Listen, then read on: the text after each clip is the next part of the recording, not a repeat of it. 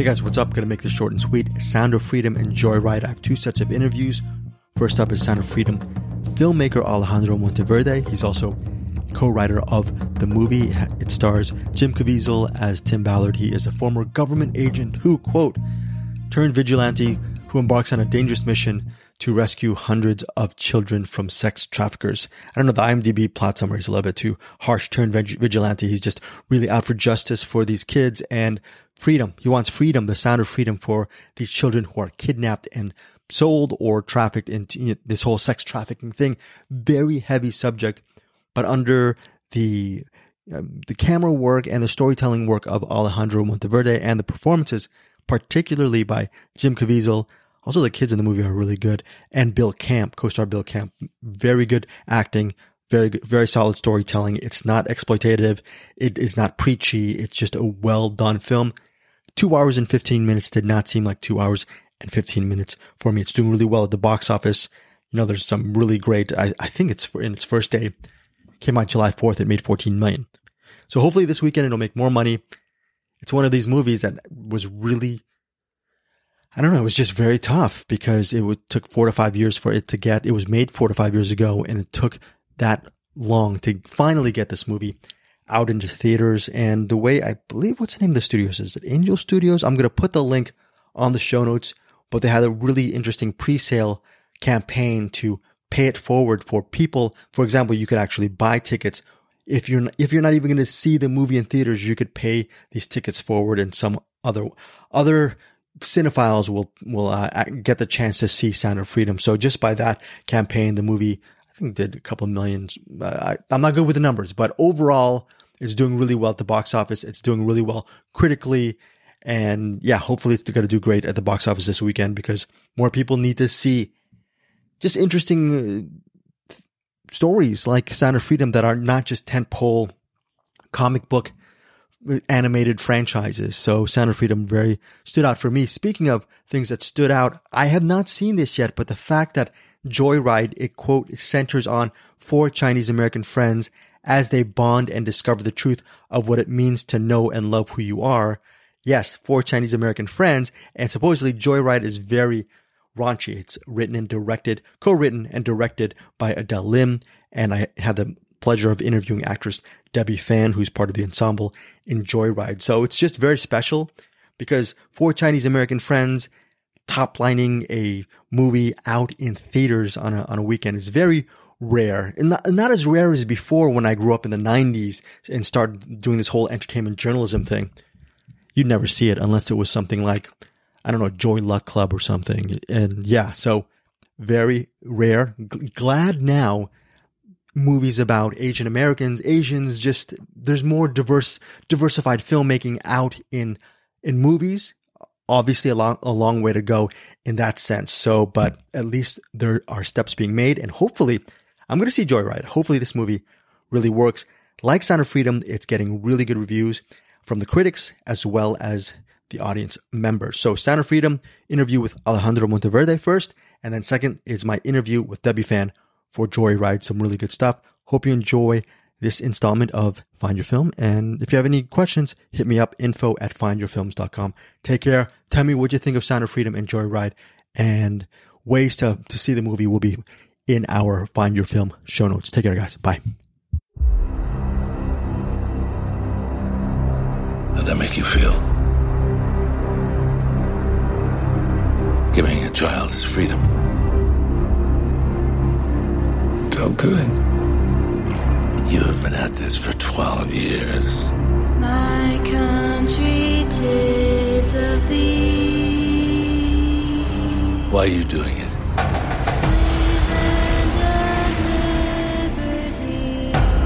Because God's children are not for sale. It is the fastest growing international crime network that the world has ever seen. For Homeland Security, you know we can't go off rescuing Honduran kids in Colombia. This job tears you to pieces. And this is my one chance to put those pieces back together. And yet somehow, you have failed to bring me one real world lead. It's over, Tim. Close up and come back home. So you quit your job and you go and rescue those kids.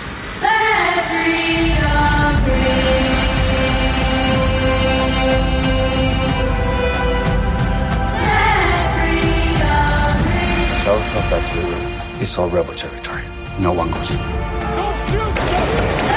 What if this was your daughter? Sorry, she's gone.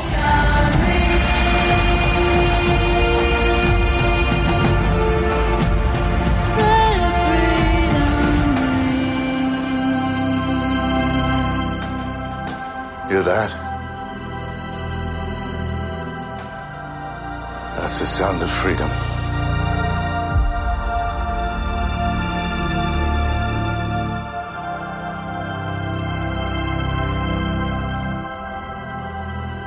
Sound of Freedom is one of those films that can legitimately change this world. So we want to ignite a fire in audiences and open their eyes to the dark reality of millions of children that need our help. Let's make this film a historic event and the start, the end of child trafficking. Theaters across this country are already selling out. Pre-order your tickets today, and you can send the message that God's children are no longer for sale.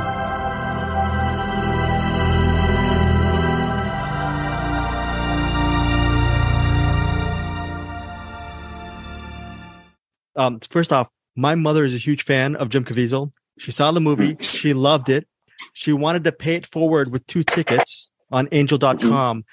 How great is it to know that you have so much support from people? You know, I really enjoyed it. Then my mom just saw it, said, I want to pay it forward. This whole, can you just talk about that dynamic as far as this theatrical release, and how great is it to know that you have all that support behind you from cinephiles? Well, it's beyond great, especially for me as a filmmaker. You know, I've it's been a difficult career for me always when it comes to distribution. You know, my films have always kind of not gotten the attention that the film needs in order to be successful.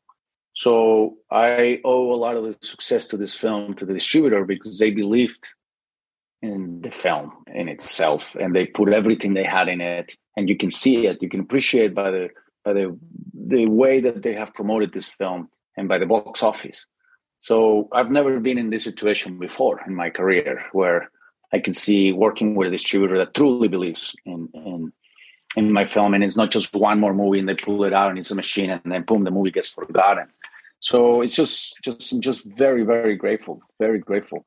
And, you know, like this whole thing, they think outside the box, you know, all this thing about paying it forward and all that. It's just, because at the end, the audiences are billboards. You know, we don't have the budget to have big billboards. And, you know, it's funny because, you know, I went to 3 or 4 different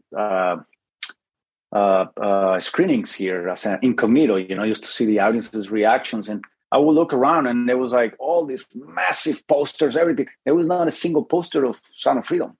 So I say, well, you know what? The audience are our posters. The audience is our billboards. And they are the ones that are going to create a word of mouth. And that is working. You know, it's we don't have hundreds of millions of dollars in marketing, but we have the audience. And they have the, now it's they come out and they start spreading the word. And that, to me, it's what is really coming true right now, and that's what it has kept us right now. It's we just started, but if we continue like this, we're gonna stay in theaters, and we're gonna be able to make more movies like this. You know, Alejandro, what's the key to actually persevering through 4 to 5 years? You're talking about distribution. You make a movie, and it's an epic film like this. It's cinematic in scope, but you have to wait 4 to 5 years for it to be released in theaters. And, you know, some people might, the way today's climate is, being released in theaters is a lucky thing, but you had to go through that storm. What does it take to weather that storm and not give up as a filmmaker? I mean, it was an emotional roller coaster, you know. It's, you know, some days you feel strong and you're like, we're going to find the right partners. And another days, you know, it's like, oh, maybe this movie is never going to see the light of the day. You know, it was like ups and downs. But looking into retrospective, now I can see that there was like a divine orchestration, you know, because it's perfect time right now. It's like it totally makes sense that the movie was kind of like hold back, because I feel like right now the audiences are ready to digest a theme like this. And I think it was just, it was a perfect time. And we just had to endure that part. And maybe it was a test. And here we are. So we're just excited and surpass all of our expectations.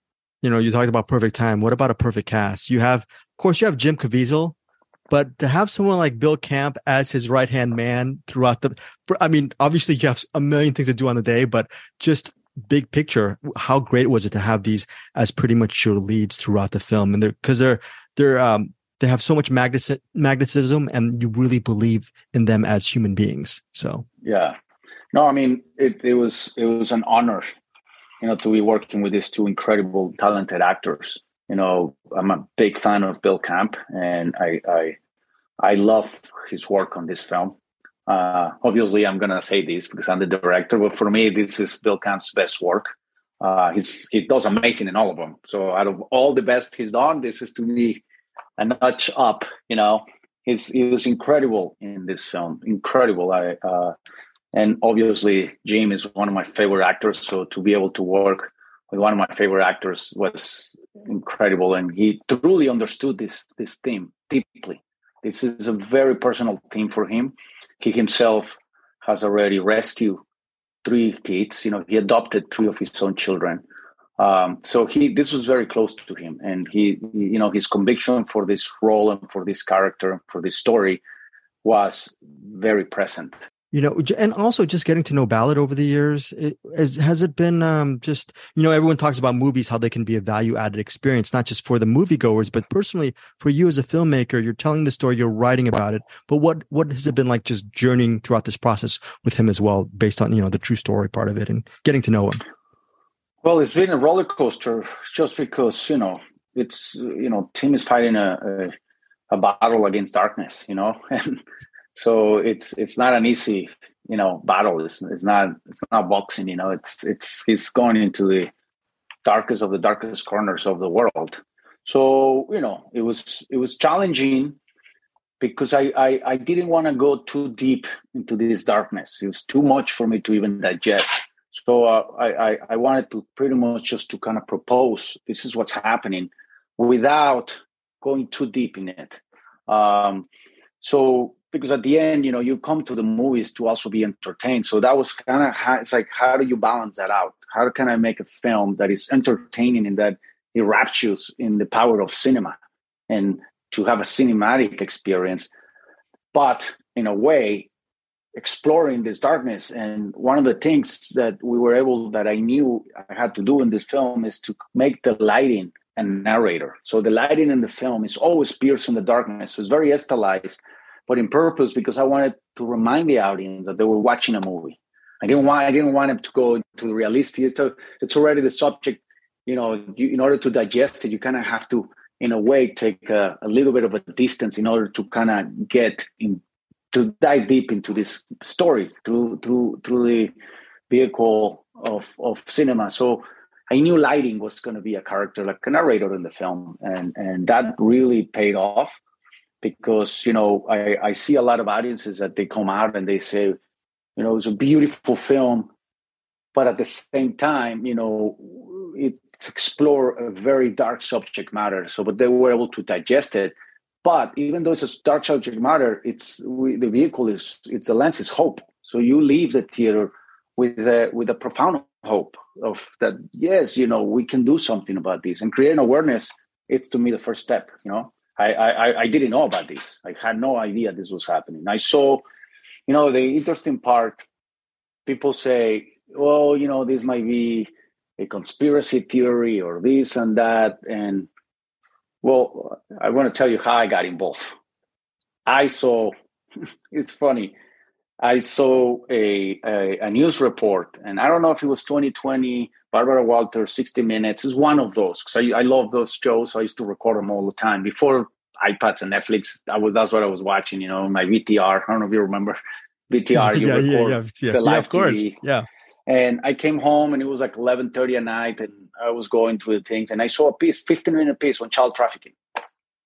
This is 7-8 years ago. And it shook my soul. I said, I had to do something about this. And I started writing a fictional story based on that news report. And it was not until months later that I get a phone call and they introduced me to Tim Ballard. And when I met Tim Ballard, I realized that his life was better than the fiction I was writing. And that's how when we partnered up and I decided to shift gears and start writing a film based on a real character. But I was already writing a movie on child trafficking that was going to be pure fiction based on true facts. That's what I was going to do. So it is happening. It is happening. And I, you know, people always want to ask me, well, what the numbers are. I'm like, look, I'm a filmmaker. I don't know the numbers, but you know, you can Google it. And the numbers are just here in the US. Like yesterday, I was in a live interview. We Google it live. And it was very interesting. The first one is 800,000 children go missing in the United States, 800,000. And then at the bottom, it was the FBI numbers, which is 470 something thousand. So I know there's a massive difference between the first one and the second one, but is the FBI is reporting over 400,000, even if that's the real number, it doesn't make a difference. You're still in the hundreds of thousands in the United States. So now think about what's happening. If this is one of the most safest countries in the world, imagine what's happening in third world countries, you know? Yeah, you know, this is just a cinematic question regarding this. You're talking about the social issues, very important. But I could be wrong about this. When you were a child and you were watching cinema, were you ever inspired by, you know, like neo-realism or Pontecorvo with A Battle of Algiers? Because I was thinking your film has a documentary style about it, but it's also at its heart talking about something very important that we need to address, but it's also very cinematic. And I'm wondering, as a filmmaker, growing up was neo-realism, which is about, you know what it's about, but it's also about cinema as well. Was that an influence for you as a filmmaker? 100%. And it's... you know, I love cinema a lot, and I watch a lot of movies. And you know, before I went to film school, my film school was watching movies, and you know, I started watching films. You know, a lot of Italian neorealism films, but also just a lot of Russian cinema and Mexican cinema, and that helped a lot because by the time I came to the U.S., then I started studying American cinema. So it definitely has an impact in everything I do, especially you know. You say you were going to go see the film later, right? Yeah. No, I've already seen the film. Sorry. But so the first trailer on the film, that's my new movie that is coming out. I don't know if you saw it. It's a period film called Cabrini. Yeah. So that also, you know, that's an Italian story. Wow. And that film, you know, it also explores another complete different cinematic language. Very, very challenging. You know, I shot it in a way that I've never shot a movie like that before, which means no coverage. It's all choreographed. It's all very choreographed shots. Would you do that again? That sounds so hard. It sounds like you have a great lead actress too as well. So I'm excited. Yeah. So I would definitely. I don't think I could shoot a movie normally anymore. Like I loved the idea of kind of like what you call a film that is edited in camera. Like you're you know, before the masters used to shoot in a way that the film could only be edited one way because for many years directors were not allowed to edit. So they had to break their brains and to figure out how to shoot so they respect their storytelling, you know? So they would be only shoot, like if they wanted a shot on a wide shot, they would only do one take from many takes, but only one angle. So the editor will be forced to use on that particular line a wide angle because they would not do a close up for that line, you know. So I did that, but I took it a little farther. I was like, well, what happens if I do exactly that, but now choreographing the camera with the actors? And one of my biggest influences is a Russian director. His name is Andrei Tarkovsky, and he does all of that. And it's very operatic. Because the actors and everything is a dance between the camera and the character. So it's very challenging, but the adrenaline rush is, it's great. Alejandro, why do you do that? Because you know, you could actually not be so ambitious. I'm trying to say, because it's very, you know, with this film and Cabrini, these are very big things. You're trying to climb the mountain, whereas you can actually succeed if you just go a little bit. Is that not even in your the way of thinking as far as, you know? I wish it was. It'll make things much easier. But, you know, I always tend to listen to the project and you know, in Cabrini, the project was asking me to do that. You know, it wanted that. And Sound of Freedom was asking the way I shot it. So it's every project I listen. And it just depends. Sometimes the project speaks, you know, even though it sounds a little bit of a cliche, the projects do speak to you, you know, you just have to listen and they will tell you what direction to go. Alejandro, just final two questions. And I apologize that you have to be a pitchman for this, but you know, a lot of people now want to just watch something on their iPad or their big TV at home. I feel like this is a movie that you should go out in the theaters and see on a cinematic level. What will people get with their ticket going in, even though the movie posters are not there, but when they go in the darkened room, what are they going to find with your movie? They're going to go on an emotional and cinematic journey into the heart of darkness. So they're going to go in there, but it's when you go in the darkness that you experience the light. So it's going to be a roller coaster, but it will leave. It is a movie that begins when the movie ends.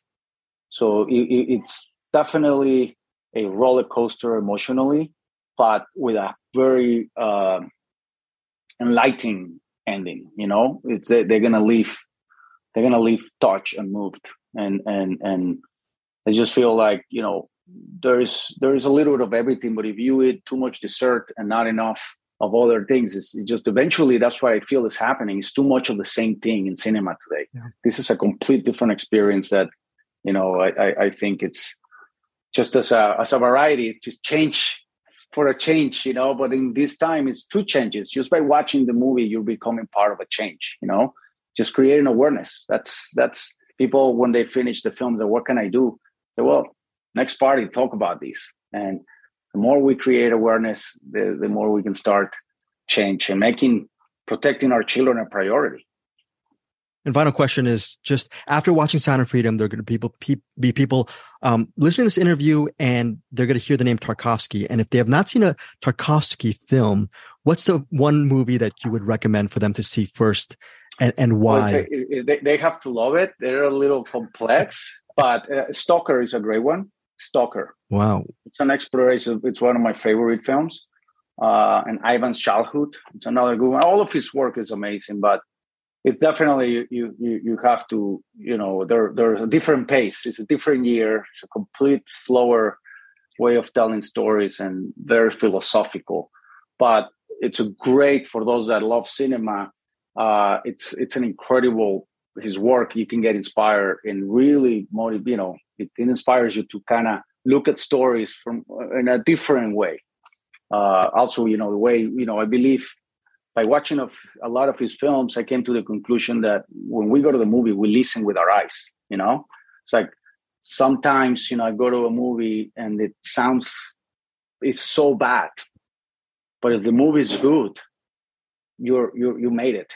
But there's other movies that if the sound is not good, the movie is not good because it's relying on this big sound design. So I do believe, you know, it's we listen with our eyes and we got to experience the film. And that's one of the main motors of the way I approached movies and stories.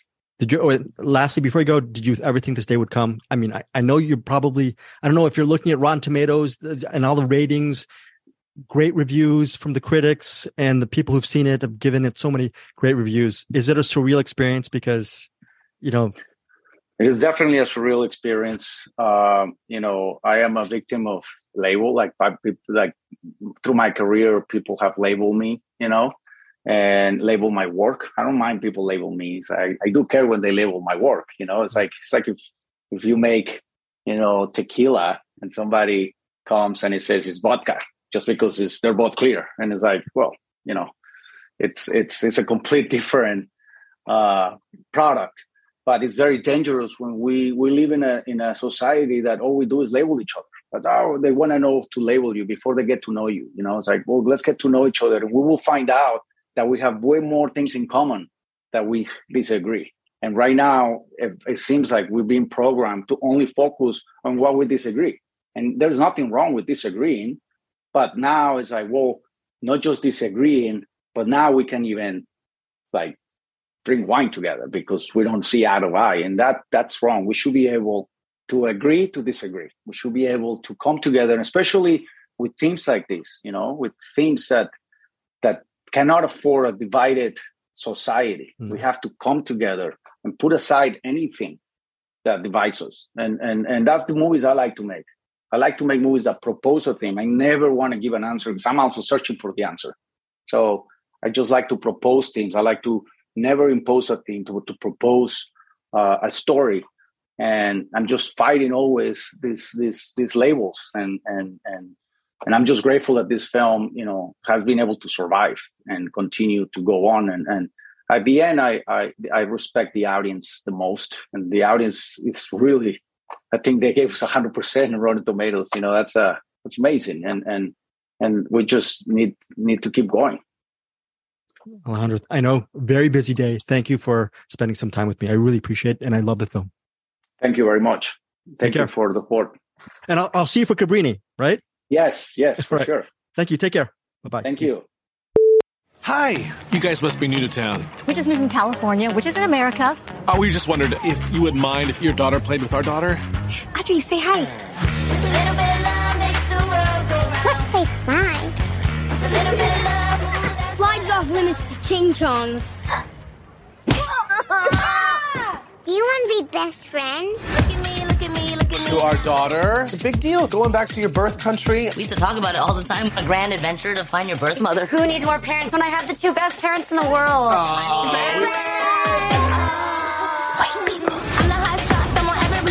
I talked to Kat. She lives there now. Of course. Kat, actress, your famous college roommate. You know, you both actually have a lot in common. You're both very sexually free. She blew Nick and Joe Jonas. Not Kevin? Not impressed. I am a good girl saving myself for marriage. You sure you don't miss it? Yeah, do it like that. Deadeye's coming, by the way. Your cousin? Deadeye? Where did that come from? You know, I think I get it. Y'all calling me crazy. Baby! They like Brady. I love a grand adventure. Oh, hi. So nice to see an American. What do you do for work? If the cops are doing a bag check. Oh, my God, you're a drug dealer? You're drug dealers now, bitches! We can't get caught with drugs in China. You gonna plug or you gonna play? Group project! You gotta blow crazy, honey! Honey, you good? Are they coming out? Yeah, but only 7, and I think I put in 8. Just push, pull, twist this! It's not a puppet, it's my asshole! I should never come to China. People are always thinking I have this perfect life, but I don't belong anywhere. If you do not know where you come from, how do you know who you are? Let's find your birth mother. Will you guys come with me? Yes, bitch! Ni hao, Lolo. Look at me! Look at me! Our passports are in my suitcase that got stolen. You know who can bypass airport security? K-pop stars. Everyone remember their names? Sassy. Cutie. Lisa. 2. I don't believe these girls are singers. Girls, show them. Show them what? You're a fan of Cardi B, right? Yeah. Is she here? There's some whores in this house. There's some whores in this job. There's some whores in this house.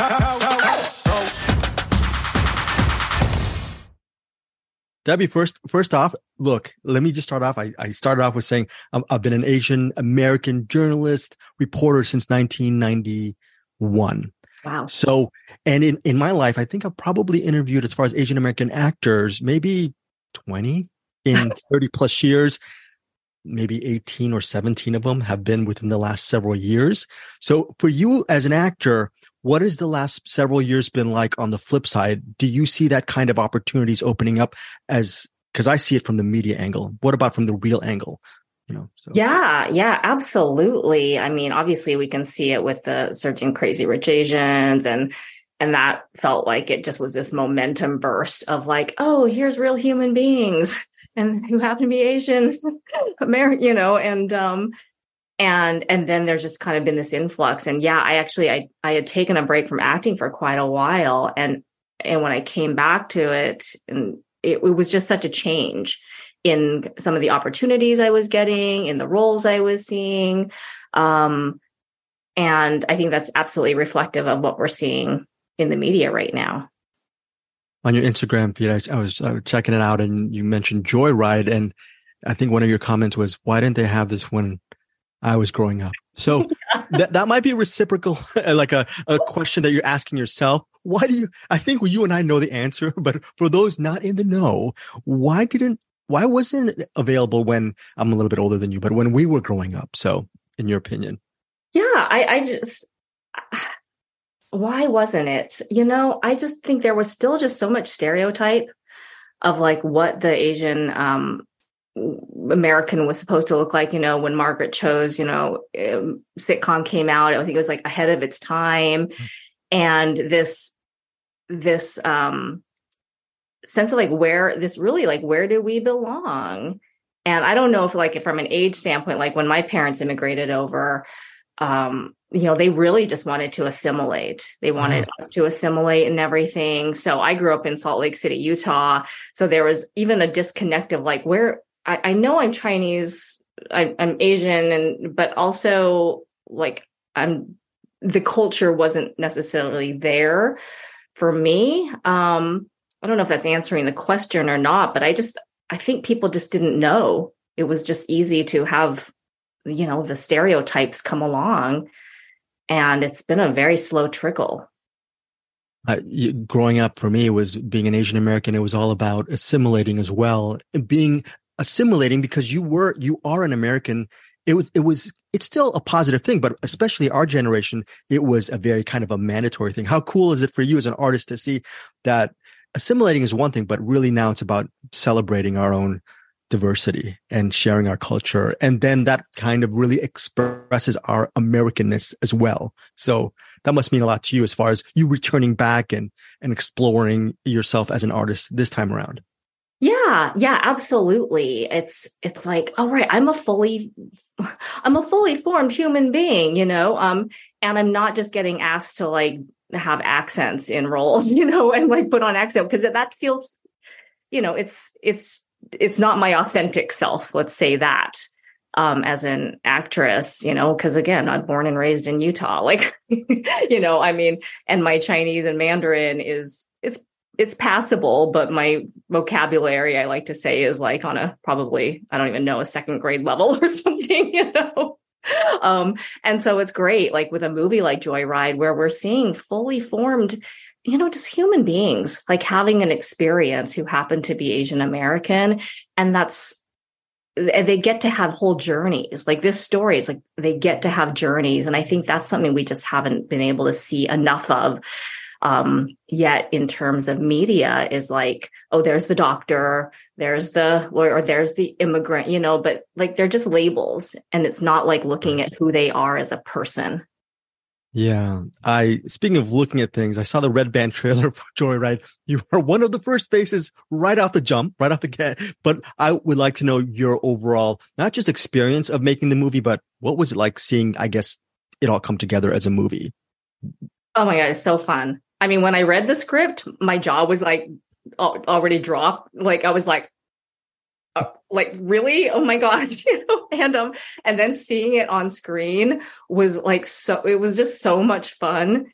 It really is like a joy ride to go on the entire movie. And it has so much heart in it. And just what the lead actresses did, and everyone in the cast, I feel like, just made it such a fun experience of going to the movies. And again, I think it's really a movie for everyone, because anyone can, we all like to laugh. We all need to laugh. I think we could use some more laughter. I feel like nowadays, and this movie delivers, but it also offers, like, I was really unexpected with the amount of heart it offered. Yeah. When I was watching it, I was like, oh my God, it was very touching. Yeah. Without spoilers. On the element of heart, I think maybe I'm overstepping my bounds here. I think for someone like you to become an actor, did it take a lot of heart and passion at the beginning? Because I'm sure as much as you wanted to become an actor, the idea that one day there would be a film that's directed by someone like Adele Lim, have 4 leads as Asian American actresses, or, you know, just as much as you're passionate, maybe that day wouldn't come for people like us. Did you ever see that day coming? And even if you never saw that day coming, what still inspired you to actually just swim upstream, I guess? Yeah, great question. You know, it's one of those things. It wasn't something that I ever thought was like a real job in my family. There's no one in the industry. So it was just kind of this thing that was there, but it didn't ever seem like, oh yeah, this is a reality, like a dream that could be viable and actually happen. And then, you know, Joy Luck Club came out. Was that over 20 years ago? I think, you know what, I'll 92? Be honest. 30 years, almost 30 yeah. years ago, right? Yeah, 30 years ago. And so then there was this like excitement about, oh, like here's this movie. And same with when Better Luck Tomorrow came out. I don't know if you saw that. Right. Yeah, Justin like these Lin, kind of like, oh, here's these movies. And then it just like nothing happened, you know. And also I think with when there's movies, at least in my opinion, that are like, oh, here's the one movie, then it's like there's an expectation of like, we've all got to now become that person, or there's these four actresses now. And like, I mean, it happens in Hollywood all the time, right? There's the star that hits, and then everyone wants to get that actor. And then, but it feels like with, because there were so few and far between roles for Asian Americans that, that it wasn't, it felt like a scarcity. Yeah. And I think that idea of like, just to keep going, like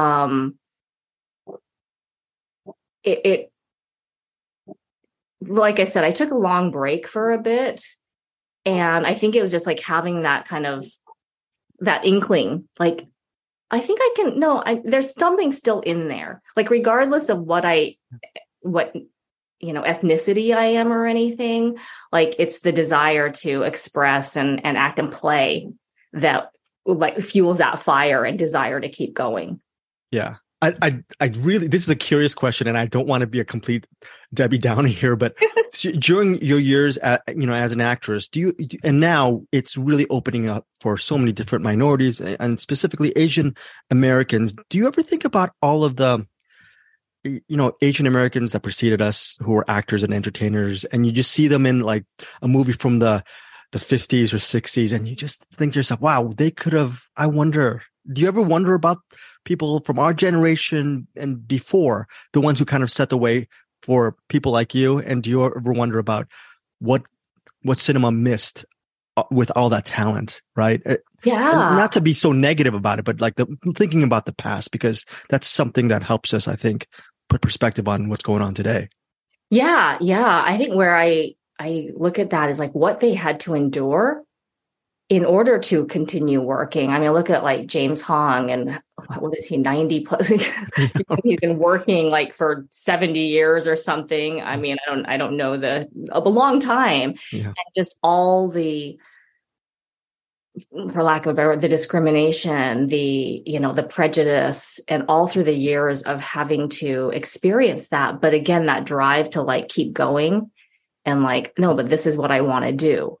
And if this is the box I have to do it in, then that's what I'm gonna, do, I think. And now that it's opening up more, it's like, oh yeah, we don't have to just stay in this box of what they're telling us. No, there's so many things going on in media, I think, with streaming and all the new shows that like, oh, right, no one has, there's many boxes. And like everyone can have their own little box, and there's plenty of services out there and opportunities to have more stories be told.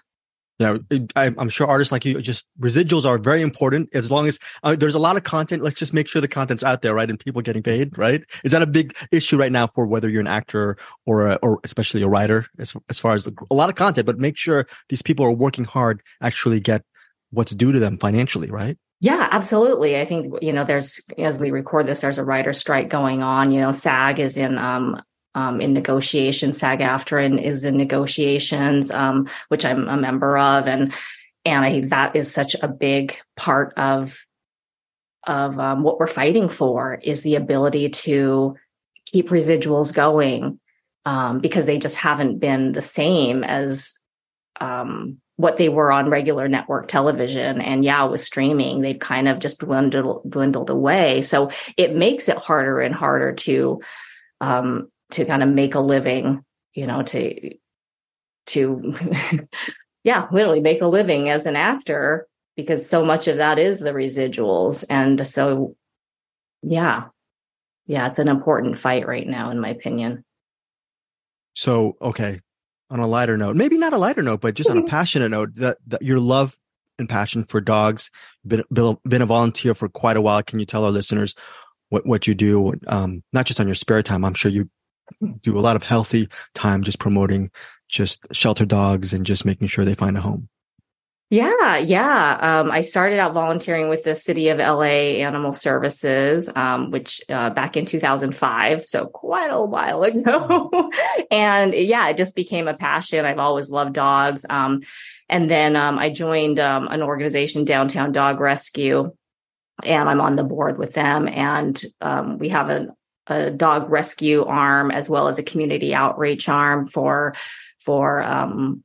people who are low-income pet owners, and spay neuter, you know, getting them wellness checkups and shots, and I mean, things like basic medical care, which would otherwise they might have to surrender their pets to the shelter. We have an intervention and pet support space that gives people the opportunity to, you know, maybe they can cover a little bit and we can help a little bit more with, you know, just they need a little bit of medical or something, but they just don't have the means to take care of, you know, those, that aspect, all of it. That's a very great service. I'm wondering about a lot of Angelinos who don't know about it. They should know about it right now. I mean, it's.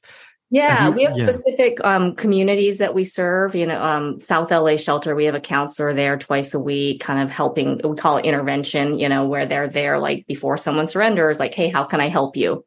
And that's what I've loved about Downtown Dog Rescue and being part of their organization, is that we're here to help you. You know, we're not here to judge you. We're not here to like tell you you're a bad owner or something, or, but it's like, no, how can we help you? You know, most people love their pets and they want to do the best, but a lot of it is maybe lack of education, you know, just educating them more about what opportunities or what services are available. And we're there to help. And you need some food, you know, for the month, some dog food, some cat food, you know, let us help you out. Yeah. A lot of people could ask some advice as far as the unlock, what makes Adele such a very talented person. You were basically front and center getting to work with Adele. What can you just talk about that whole experience and what makes her special? Yeah. Adele, it was, oh my God, so like open and generous. And I feel like the set itself, being on set, was just such a fun experience. And so like just fun and alive. And I feel like that's top down. Like she's at the top and it trickles down to everyone on set, where there's just so much joy and like it's infectious. And every time I've run into her, I just feel like she's just having a ball. Like she's so fun and I love her. You know, she just puts it out there. I mean, that she, you know, created this and this movie is, yeah, she's fantastic. I guess that's an obvious question, but does that kind of attitude or way of looking at things, which I think I'm assuming is rare, whether not even if you're working on a film or TV set, but if you're just working, period, does that really influence the morale of a set when you have the top person having that kind of positive attitude? You know, I think so. I think absolutely, because it also, I think, you know, I mean, I've never, however, the creative process, this is how I imagine it, that, you know, they're in charge of the whole team. And so they're the people they're bringing on board, perhaps, you know, and the heads, it's like, who do you want to be surround yourself with? And if the person is joyful, excited, and jazzed, and I don't know, just inclusive, I think that's a lot of it. The set's so inclusive, then it's going to have an effect on everyone else working. Yeah. Final question, Debbie, is can you name right off the top of your head one of your all-time favorite movies, and what is it about this movie that speaks to you today? That's the first part. And the second part is, after someone sees Joy Ride, they may want to actually go to your IMDb. What's the, and I know, yes, you're going to have to pick one from your IMDb credits, whether it be film or TV, that you would like for the listeners to catch, and why. So. Yeah. Well, Babe comes to mind as a favorite movie always. I love, I love animals clearly. And it's just this, like, him wanting this, this pig wanting to belong, like, where does he belong? And I think growing up as, Asian American, there's often that question. I grew up with, like, where do I belong? And, kind of finding his tribe. And in terms of movies, I would say Joy Ride. It's at the top there. Go see it, because it's just fun. It's a fun movie, and we want to. I don't know. I'm like, let's support good movies. Let's support Asian American artists and filmmakers, and let's go laugh and have fun. And it's a hard R, right? Isn't that pretty cool for comedy? It's a hard R, yeah. I know. I think it's the first time I'd heard that before. When I was like, hard R, wow. That is setting a lot of great benchmarks. Debbie, thank you so much for your time. Really appreciate the interview. Oh, thank you, Greg. It was a pleasure. I'll talk to you for the next one. Okay. All right. Take care. Bye-bye. Bye.